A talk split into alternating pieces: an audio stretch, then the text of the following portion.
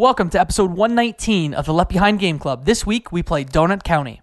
You can follow all things Left Behind Game Club at leftbehindgame.club, on Twitter at leftbehindclub, and on Instagram at Left Behind Game Club. If you enjoyed the show, send it to a friend and review us on your podcasting platform of choice. Without further ado, let's get right into it. You're listening to the Left Behind Game Club. Welcome to the Left Behind Game Club, our never ending attempt to make sure that no game is left behind. I'm your host, Jacob McCourt, and today I have two friends with me. The first friend, you know him, you love him. His name is Michael Ruffalo. I'm excited to talk about the holiest game I've ever played. And here to talk about the holiest game we've probably ever played is our special guest, Wesley LeBlanc. He is a freelance writer for IGN. Welcome to the show. Hello, hello. I'm very excited to talk about all these holes. It's gonna be Yeah, a good there time. So many holes. Uh, the most holes. the most holes. We're gonna get Um, into I have a inappropriate spaces if we don't pivot quickly. well, let me pivot away. And obviously, like some folks might have holes in their knowledge about you. So why don't you share uh, with our audience uh, what you do and, and what you're all about? So basically, I'm a freelance writer. I mean, I have like a day job and stuff. I'm a reporter in my local county, but um, when I'm not doing that, I'm writing about video games.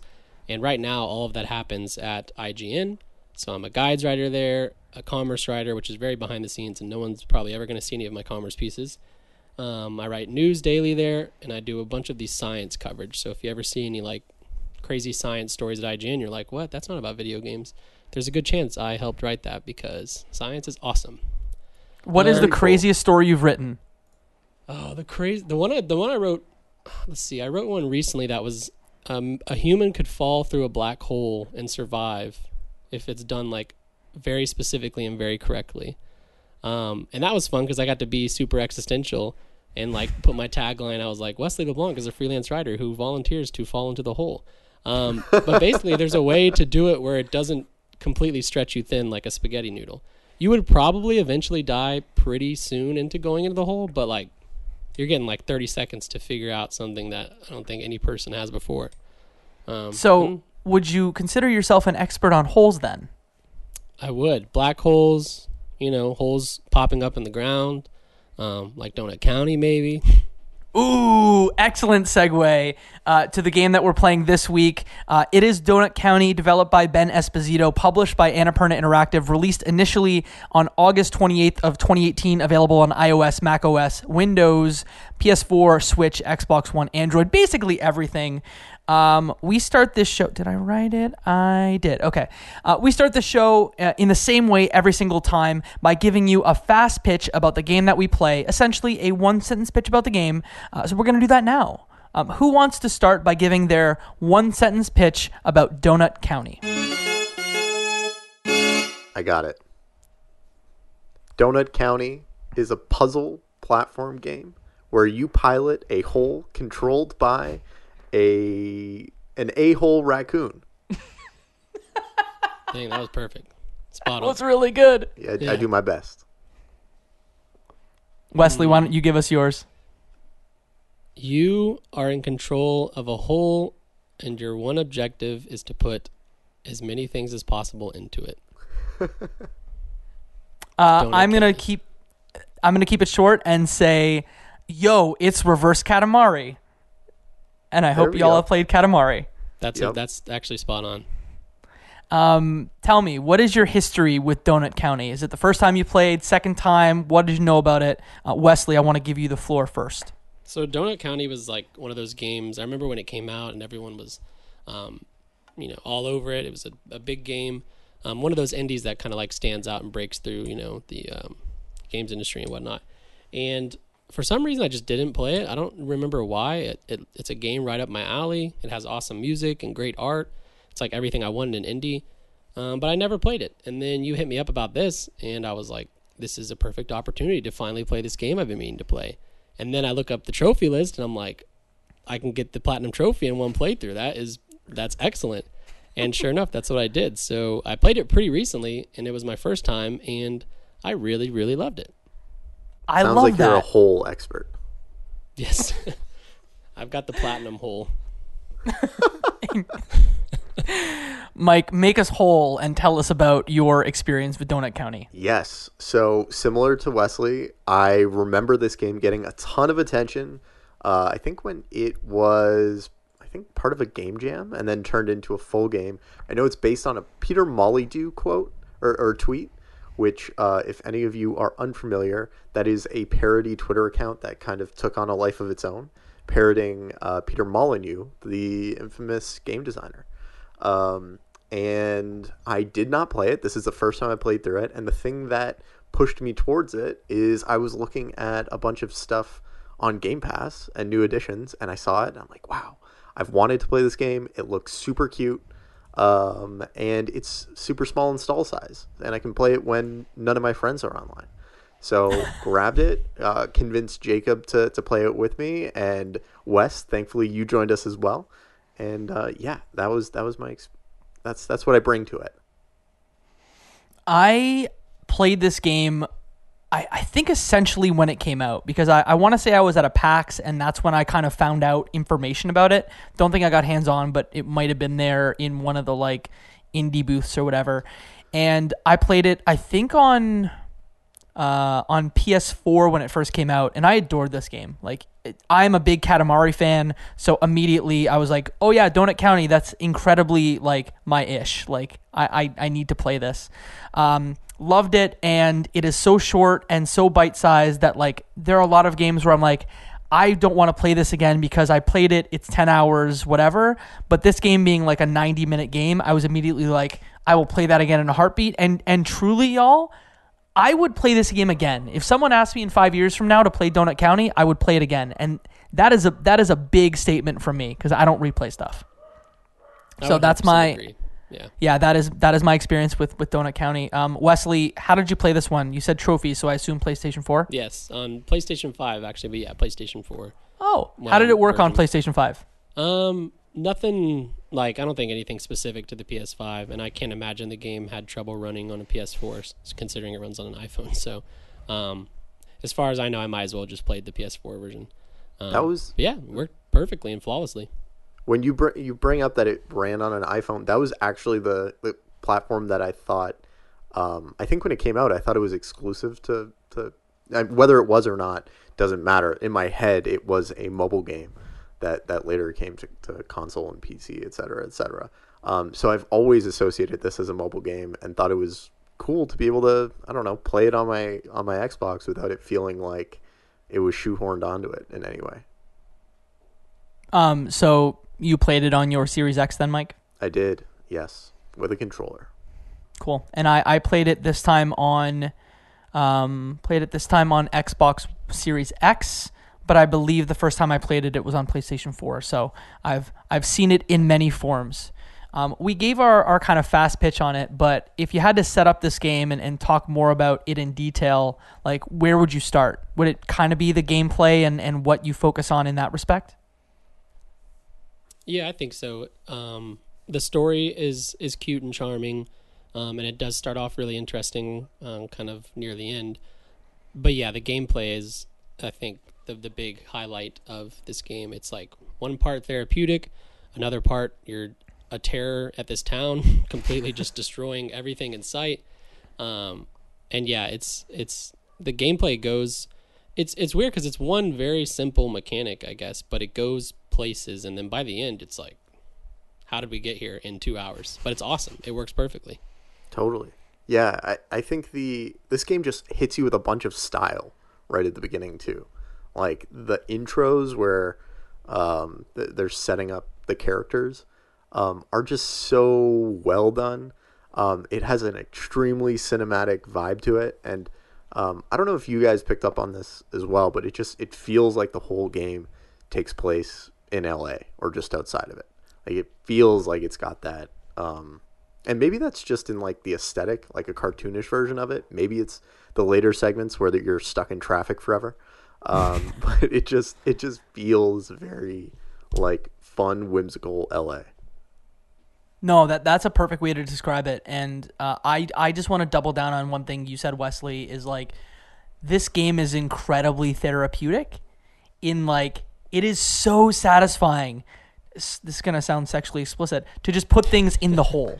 like it is, it is so to to, to move around like Jacob, big Katamari Damacy fan. Big Katamari Damacy fan, and if you haven't played Katamari, in that game you control an alien who rolls a ball around, things attached to the ball, gets bigger, you get bigger, and then you continue to move around.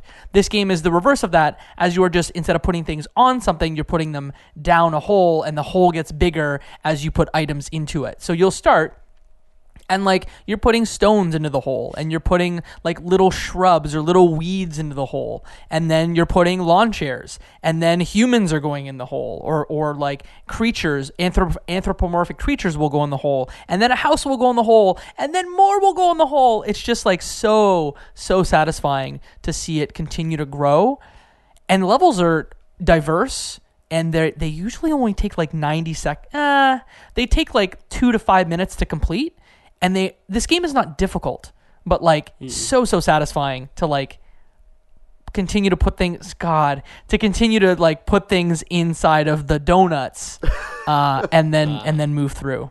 Because that's that's the setup right is that like there's a donut delivery app that bk the main character is kind of running but instead of delivering donuts they deliver holes. BK the trash panda.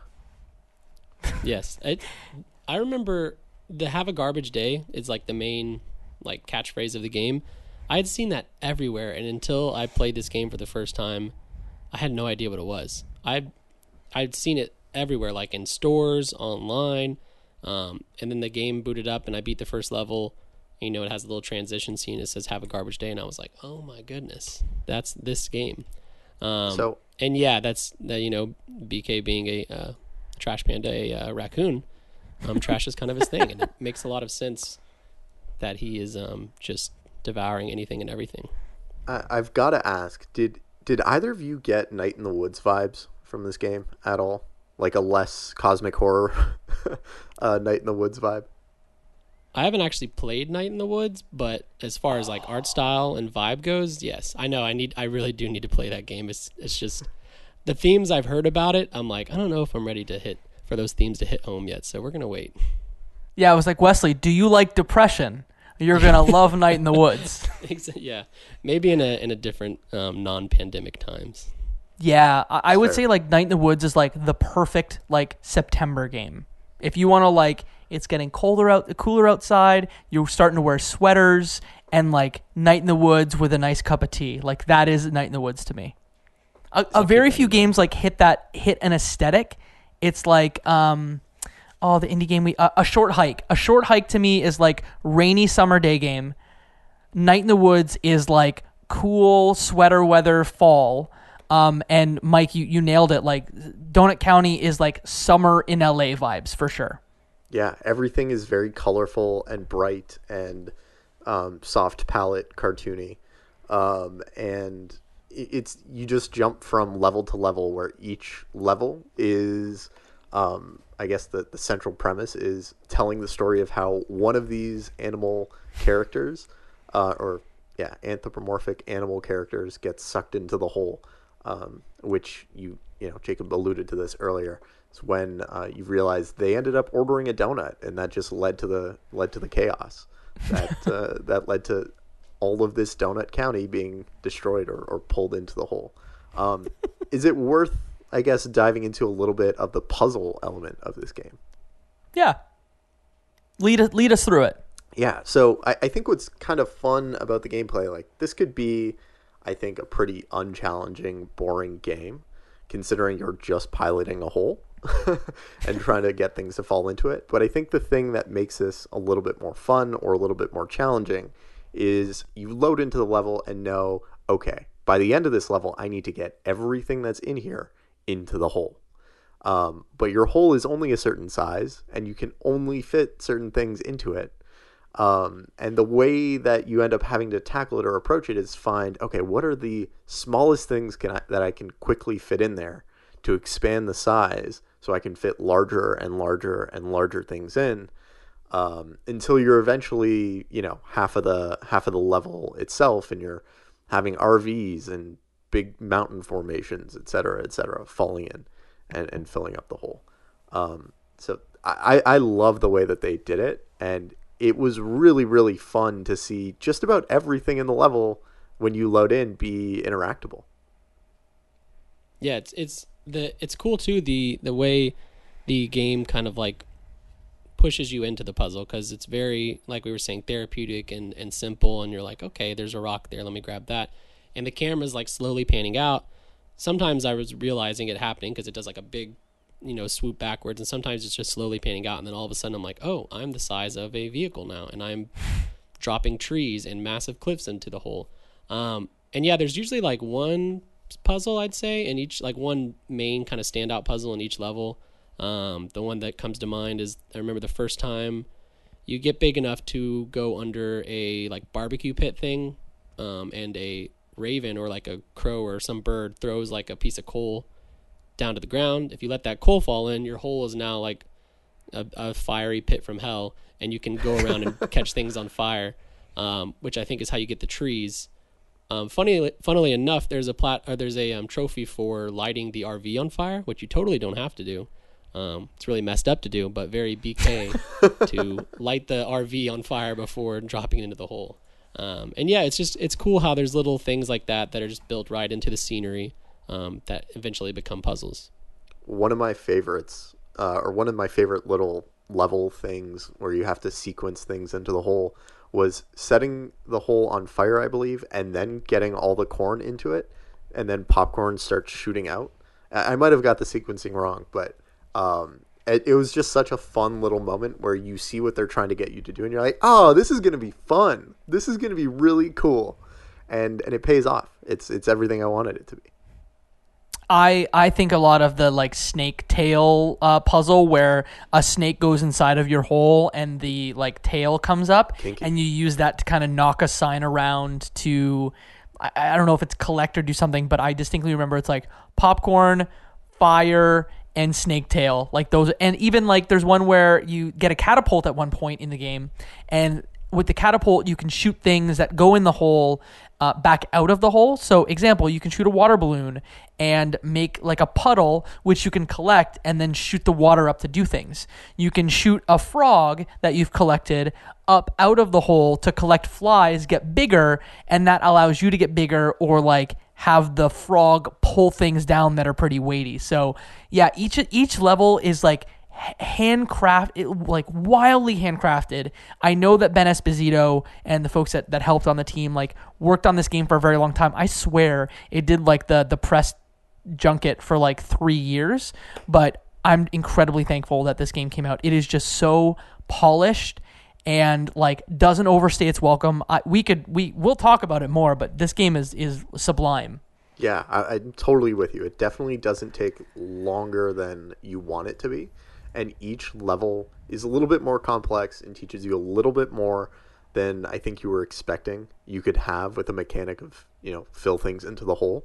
Um, where I thought it really surprised me is when they start dropping things into the map that you then have to move or rearrange based, you know, using the hole, like setting the fireworks or um, opening the bar- barn door or things like that. I thought were like incredibly inventive and cool. And to me, it's just a sign of oh, these people have played this game a long time and they have found every possible thing you could do or as many possible things as you could imagine with the mechanic of things falling into a hole. And the game's really smart too about everything. Like it's all natural decisions that you're to eventually arrive to. You know, if you see, um, okay, there's like a water wheel. Um, well, how do you make a water wheel move? You get some water. Oh, there's a thing over here that's got water in it, and then you just find ways to get the water. It's cool how, and like you said, they, I, you can tell they spend a lot of time trying to find ways to make it natural in each level to arrive at the uh, solution or conclusion of the level. I guess um, it's very awesome design. I guess my only complaint in, in relation to the, the design was that everything felt a little too obvious. Um, I, I did not feel challenged by it, and I'm not sure that that's what they were going for, so I don't know if that's a fair criticism. I don't think they were going for challenging per se. Um, but I wish that there was a little bit more effort to figure out how to solve each level. Um, yeah, just because it I felt like I just cruised right through this game. I felt like in a way I sped run it. uh, correct me if I'm wrong, but the the XP you get after each level is like arbitrary, right? It goes up the same amount no matter what you do. Totally. Yeah. So, um, yeah, I, I, I, for, I, I totally see that complaint because it is very simple. Like it, I don't think it challenged me. Like there was nothing that really stumped me. Um, but I think for them it probably was intentional, just because there's really no incentive to go faster or do something slower. I mean, beyond like trophies or achievements, really. Um, it does. It's it's very therapeutic, and I think that the um, Ben Esposito and the team, you know, strive to make it so um, just in art and story and gameplay and, and sound. It all comes together to be this like, hey, it's a simple game. We have a fun little two hour thing to show you. Check it out. Here's what it is. even like the the core of it's great but even some of the stuff on the periphery like i think the writing was really funny like there's some some text messages that go back and forth between you know bk and the human character mira uh, and you had the option like you were the one actually driving the conver- well you were hitting the reply button or the quack button which like in this world why are there quack buttons on the phone but Yeah, sure What do they do? I I don't know. Like you had the option to hit reply or quack, and like you could hit quack a bunch of times sometimes, and someone the other character would quack back at you. So I got a I got a good kick out of it. But even even the writing to me was like very funny. There were a few times where I, I was laughing out loud as like the characters around BK and Mira were essentially calling BK like uh the a destroyer of worlds or like terrible and he was just like nah I'm just doing my thing guys I, I love him defending himself along the way. it was it was a great. I guess that was the thing that reminded me the most of Night in the Woods, just the the, the quirky personalities, defending and and having weird takes on stuff, and that just you know adding to the to the flavor of the world. Mm-hmm. I just wanted that drone. Got to get to level 11. Yeah, yeah, which you know he eventually does get in the end. Um, the the story, I guess, if they're if we want to dive into it at all, is uh, the the panda or the trash pandas, the raccoons. they move in, and um, very quickly, as each per, or each resident in the town orders a donut, um, BK sends his little hole over and ends up sucking up their whole world. And then you move on to the next one. And the story is being told from inside the hole, trying to figure out how they all got there, what the commonality was, and why BK is an a hole. Um, and uh, so, you know, eventually I think they convince him that it was a dick move uh, and that he should fight against the Trash King. Um, and you end up getting to a two stage final boss battle at the LA like Griffith Observatory or or the a facsimile of it, um, where you find the you know the king the king trash panda, the king raccoon, and um, he's got a crown on his head, and he offers you a contract that uh, that you just can't can't say no to, um, which is the drone and et cetera, et cetera, and you end up having this amazing drone fight with uh, with a hole, and I just I, it was really fun. It was a cute little like way to wrap things up. any I, I hate to go back to the writing again, but like even the writing in that sequence where he's like, "But there's health insurance," like that kind of stuff, just like it really got me and showed like a lot of care around the periphery. Told, mentioned that, but that last sequence, even before you get to the boss battle, like the lab and how it's a multi like it's a multi-hold adventure, I guess, where you're solving different areas of the lab to get to the final boss fight, was a great way to like ending games are hard. Final boss battles are hard. This game, I think, is one of the few that I can think of off the top of my head that just like really nails it, or at least makes it like a a low friction experience in the end. Yeah. Yeah, there's the um and speaking to like the writing, like you mentioned, the even like the camera work is is working on the writing. Like when they're talking down in the hole, they're quickly flashing between the different people talking. It has like a very cinematic, like comedy or indie kind of feel. Um, it's you, with a game like this, you wouldn't necessarily think there'd be this story at all, or um, a great story at that. Um, but they put a lot of care into telling this off the wall story that, um, as you mentioned, eventually goes to the LA Griffith Observatory, and there's a giant tornado, and turns out there's a bunch of raccoons doing all kind of crazy things like this, and then there's a king, um, trash king, and it's I, I I remember playing it and then getting to the end, and I was like, I do not know how we got here, but I'm so happy to have arrived at the point where I'm fighting a drone with its own bombs. Um, it, it it's it goes places very quickly. It's awesome. I, I've got to ask, what section, not just in the the boss fight, but what individual level was would you say is your favorite or the one that stood out the most to you? I'll go first. I'll give you guys some time to think Yeah. about it. Um, there's two that really stand out to me. One was being stuck in traffic in LA. I just thought that was just too apropos. Um, the second being the abandoned house, where there everything is in the dark and um, you need to I think I think control a flashlight while you're sucking things up, and then um, stumbling across people who are squatting inside of it. Um, I I thought that was awesome. Yeah, the house was going to be one of my answers. Um, and every time you get um, you spot somebody, you get scared, I think, or something, and the flashlight dies a little bit, or um, something happens where you have to wait a little bit for your um, light to come back. Uh, my favorite level would probably be the um, adventure park or water park. I don't remember what they call it, um, but just because of the the scale of escalation um, that takes place throughout the entire level, you start as like a little hole. You create a puzzle. You've got this log flume ride going, and then eventually you somehow get this Ferris wheel spinning crazy to where it goes off the rails, and um, you essentially destroy the entire park. like destroying Disney World for as a as a raccoon. Yeah. Well, Did, didn't uh, BK like Underground be like all the raccoons are probably at the amusement park, but don't wreck it. Yeah. Um, I loved, uh, you know, not to say the same levels that y'all said. Um, I really enjoyed, like I said, the end. I think that endings in games are, I've said it before, are tough. Um, and usually, like when you go to like, I think of like the Sonic Lab battle, like always at the end of a Sonic game, it's like mechanical, it's Robotnik's lair, and it isn't fun. But like they take the laboratory thing and make it a lot of fun. Uh, that's when the puzzles get more complex uh, and like complex in like a kindergarten sense. Like, hey, you're you're a first grader now. It, this is not a hard game. Um, but I, I enjoyed the final levels. There's like four of them in, in the final area. One where you have to like make a frog big. Um, one where you like have to move between spotlights to suck up donuts. Like, it's a lot of fun. So uh, we all brought different levels, and there's only like 20 levels in this thing. So that just shows that like each one of them is really, really, really, really well crafted. One of the mechanics, um, well, if you want to call it that, we forgot to touch on. That is one of my favorites. Is the rabbits, Mm-hmm. and the fact that like when you have one rabbit, and then you drop more rabbits in, and all of a sudden they're multiplying as rabbits do. Um, that was in one of the final levels, I believe. Right? That's Yeah. The, I think it's the first room you do in the lab.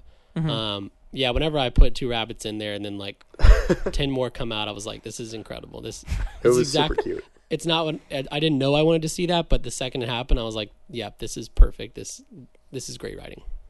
That was so cute when when you know you put the rabbits in and the hole just you know quadruples in size. Yeah, Um, I would love to bring up the music um, because I think that there are a lot of indie games that have like really great soundtracks, and I think of you know I've mentioned a few, a short hike, um, et cetera, et cetera. Like this game has a great soundtrack. It's by Daniel Koestner, and it it just like especially the opening theme, like it it just feel it's such a vibe. Not to like it's like I'm sitting on my, you know, with my trailer on a lawn chair, like picking away at a ukulele, like that. That is the vibe of the soundtrack, and it fits so well. So I wanted to call out the soundtrack and how if you haven't played Donut County and you want to feel for it, like go on Spotify or whatever music platform you have and check out the original soundtrack because it's great. the soundtrack was probably my favorite thing about the game. By the time I was done with it, because I remember sitting on the experience screen for like ten minutes longer than I needed to because the music there is just so awesome and hype, and it's got such this like it's it's a very unique sound in um, games like you were mentioning. It's like one part like soft ukulele, like sitting in a chair, and then another part almost like arcadey. Um, and it, it has like a LA vibe, which uh, you know what does that even mean for music? But um, it just like it fits so perfectly, and the um, electronical feel um, in a lot of the levels, and the way that each level had its own little theme that kind of fit the setting. Uh, very awesome. Yeah, fan the and music. I've been listening to it since I've beaten the game every day. Uh, I I plan to listen to it while I'm working tomorrow. Now that we mentioned it, but um, yeah, it just had such a like it was cool without even trying to be cool. If if that's a good way to, to describe it. Yeah. Ben Esposito is really just a guy who I'm like, you're probably like really cool. Like we should have a conversation because I bet you're cool. for sure. Yeah, now he's releasing a first-person anime shooter game. Like, yeah, Yeah, cool. Explain explain that because like that is his essentially his second game, right? yeah. I forget what's the name of it. It's, Uh, um, I think he was working on Unfinished Swan, wasn't he? Yes, that was his. I think he was working on that, and then Donut County his is like first indie game, uh, and then I think they just showed his next game on a like Nintendo Switch showcase or something. Yeah, Was it the? and big, I think it was the big one, like the 19 months later one. Yeah. I'll, I'll figure that out. Yeah, well, I think it's his. It's his second game. Now he's like big enough, you know, thanks to Donut County, and he's kind of like one of those developers that has the name like Donut County by Ben Esposito. Uh, this other Nintendo game by Ben Esposito. Neon White. But with Unfinished Swan, Neon White, that's what it is. Yeah, that game, in such a very different way from Donut County, bleeds the exact same amount of style and fun and cool. Um, like you said, Ben Esposito's got to be a cool dude. I mean, he might be awful. I don't think he is, but um, his games give off the vibe Let's hope that he he's a isn't. very, very cool dude. Yeah, right. Let's hope he doesn't milkshake duck us. Um, do y'all have any other any points you want to hit on about gameplay, story, graphics, sound? I Think we're good. I, I have some questions. If you guys yeah, let's hear them. Okay, cool. Uh, let me set that up. All right, so I think we've kind of covered the game. It is a shorter one, so a bit of a shorter episode, but I have a few questions um, from the audience that I want to ask y'all. Uh, the first one comes from Twitter. It is from I am Link HS. They ask, uh, "What do you wish you could drop down a hole? It won't be harmed, but it will be conveniently out of your way for a significant amount of time." A very great question that I want your takes on. There was a period in my life where Jacob was the answer to that. Um, but now, um, you know, I'm not sure. I'd have to. I'd have to think more deeply on that. I'm not sure what I need to get out of my life, but I want to still remain safe and you know and all of that. I know I know what I want to drop in a hole. I just want to drop Can't a say me. slinky into a hole. Oh, Just think about it, like- satisfying. Weren't you a kid that like would put the or is it just me that would like the put top the of the slinky stairs. down the stairs and just watch it go? Like Yep. I just want to get items like a slinky and just make it go in the hole. Maybe a Yeah, collection does it, of like, slinkies. Extend while it's falling, or does it stay I- as one piece? That's a. I wanna don't see know. That now. I You're don't the know. physics guy. Gosh, what would I want to see down the hole? There's like, so part of me is like trying to find just some inconvenience I have in life and just drop it down the hole and forget about it. But then another part of me is like trying to figure out what cool thing in my life would make one of the cool puzzles um, of Donut County. I wish that money worked the same way as the rabbits and I could just drop a dollar down the hole and then fill it with hundreds. But um, I think on any given day, it would probably be. Uh, you know what? I, I want to drop down the hole. Let's find out what happened. I mean, we've seen you know people survive. We get to survive in this situation. Drop me down. I said earlier, like you know, if I want to, you know, go into a black hole, I can do that now. Apparently, um, let me drop down the Donut County hole. See what happens to me. I'll come back with um, all the facts. We'll slingshot you right out. We'll catapult you out. Perfect. Yes. So Mike, you, you we don't drop we don't work together anymore, so you you can't drop me in the hole or you shouldn't drop me in the hole because we're friends now. Um, what do you actually want to drop in the hole? I don't really have. I mean, I hate to like just give a non-answer, but I've just got no inconvenience in my life that is material. You know, um, I've I've just got you know spiritual things that I would like to drop in the hole. Wow, that's that's existential. Maybe maybe For you should go in the hole and explore that. uh, I've got two more questions here. Uh, I want to ask the first one, and it comes from Discord. It's from Stephanie K. Um, they ask, "Sounds very much like how Katamari works. What's similar and different, and does it stand on its own apart from Katamari? I'm a big Katamari fan, by the way.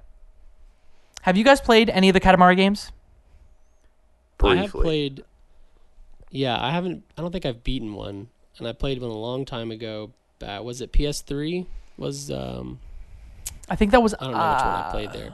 was that We Love. Let me let me get us the chronology here. But I think there was one that was like, uh, uh, obviously Katamari Damacy. There was We Love Katamari, uh, and there was I think one on PS3 and one on PS Vita, and they were all a little bit different. Obviously now they're re-releasing the original on uh, modern platforms.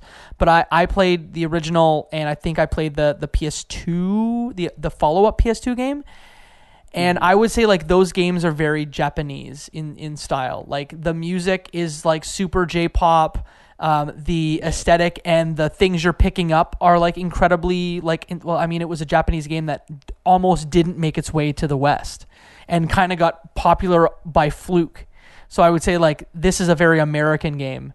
That is a very Japanese game. And I think that this game is like perfectly polished. Every there's not a single like dent or like rough edge on it. And Katamari as a game is even in its modern re-releases is a little bit rough, even from like a control perspective. Like sometimes you don't have full control over your Katamari. I think that's the point. But um, yeah, American versus Japanese. This game's s- smooth as butter, and uh, Katamari maybe not so much. I think with Donut County too, probably not. On, I mean, he's clearly inspired by um, Katamari and whatnot, but by making it a hole that things fall into, I think you avoid some of the clunkiness that comes from the Katamari games because those you're filling up your screen with this giant ball that has different things that touch different objects on screen differently. Whereas a hole, like it can't really collide or mess up with something. It just drops in, and then if it doesn't drop in, you're like, okay, I'll get bigger, or I'm gonna find a way to.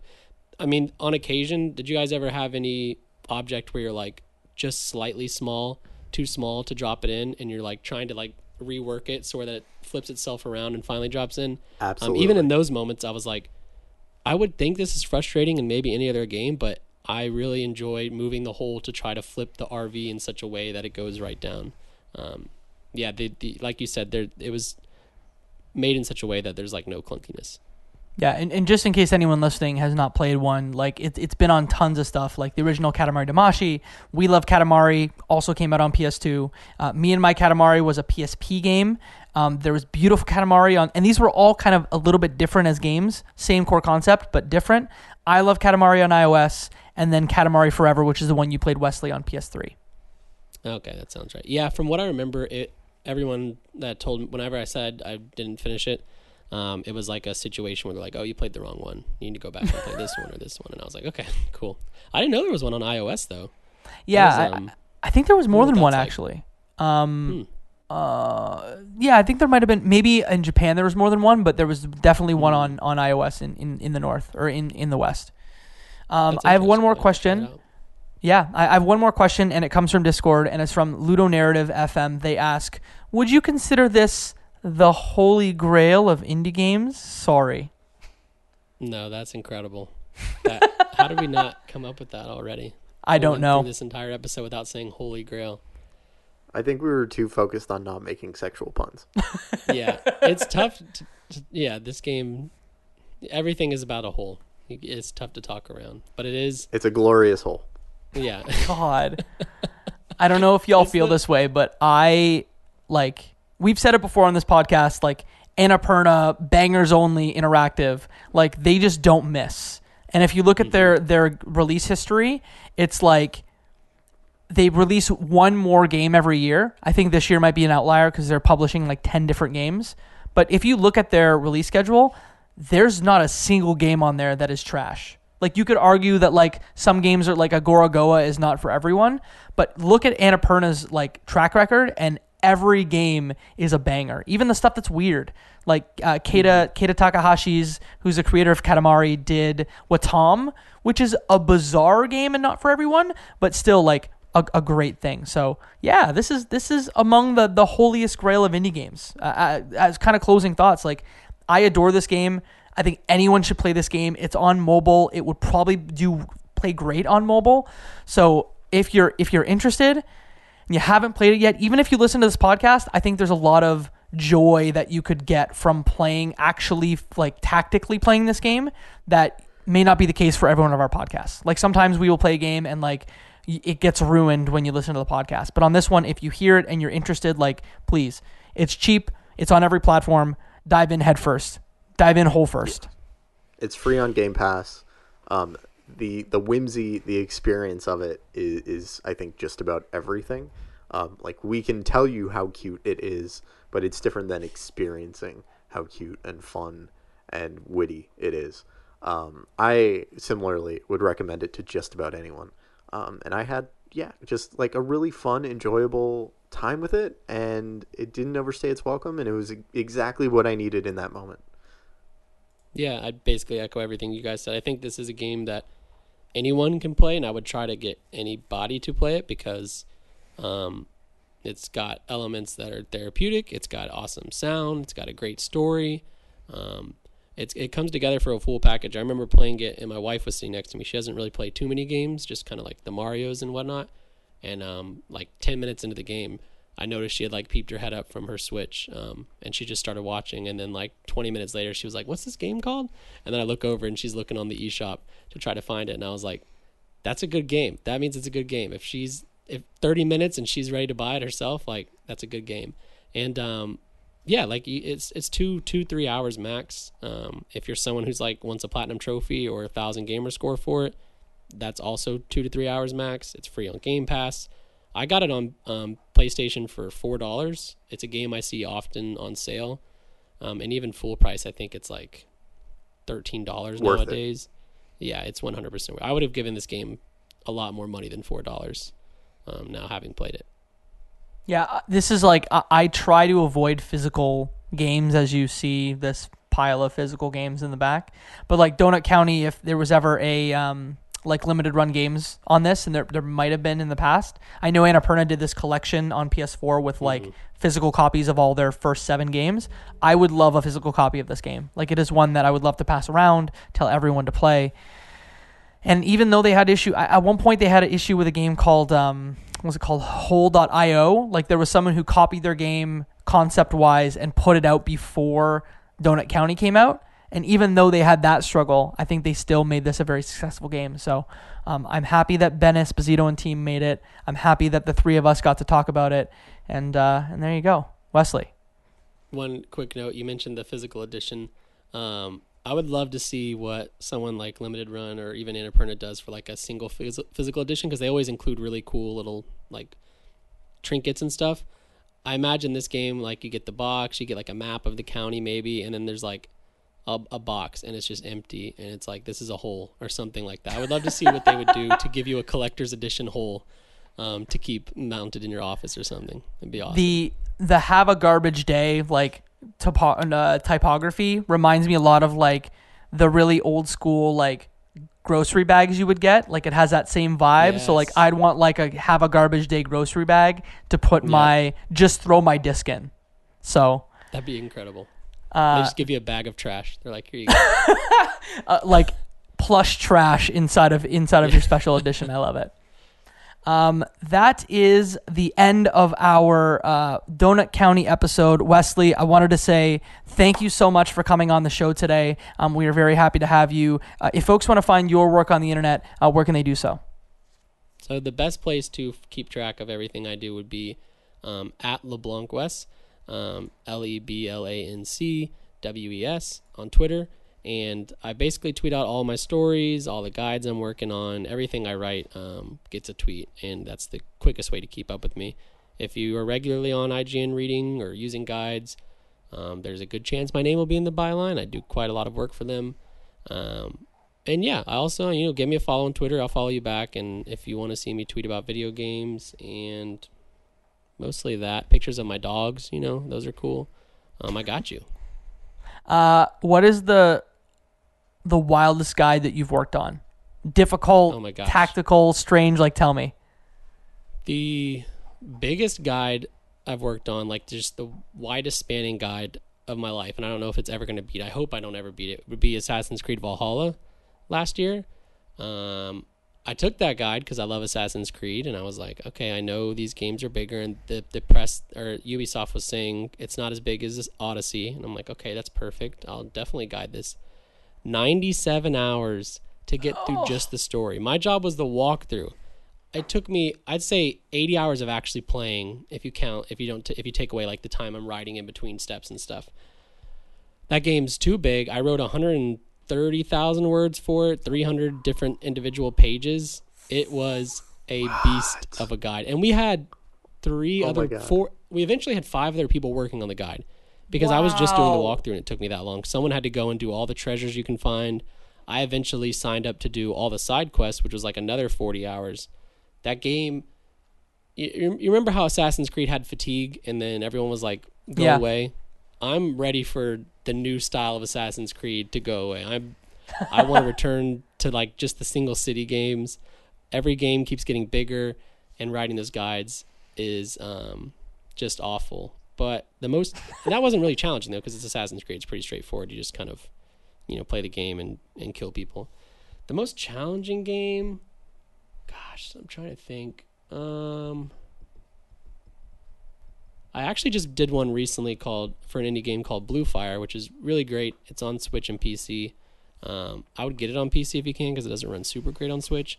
But it was in a very small game. It didn't get much coverage at all, and it's extremely difficult. It's like Celeste in a 3D space. Um, and so having anytime you have to guide a platformer, it's difficult. One because you have to somehow make walk forward, jump this way, do a spin or something interesting. But man, that game kicked my butt. And there's nothing worse than being the guide writer on a challenging game because you're, you know, when you are struggling in a game, what do you do? You look up a guide, and now all of a sudden you're that person. And it's you're like, on deadline okay, too, I'm gonna- sure. yeah, lit- yeah, deadline. You're just like, okay, I'm gonna stay up till 2 a.m. beating my head against the wall trying to solve this one puzzle, um, over and over. Uh, yeah, but I do it. I love writing guides. It's fun to help people. If my guides ever help you, I'm satisfied. Yeah, so so do us a favor. Um, after listening to this podcast, um, go look at the Assassin's Creed Valhalla guide on IGN.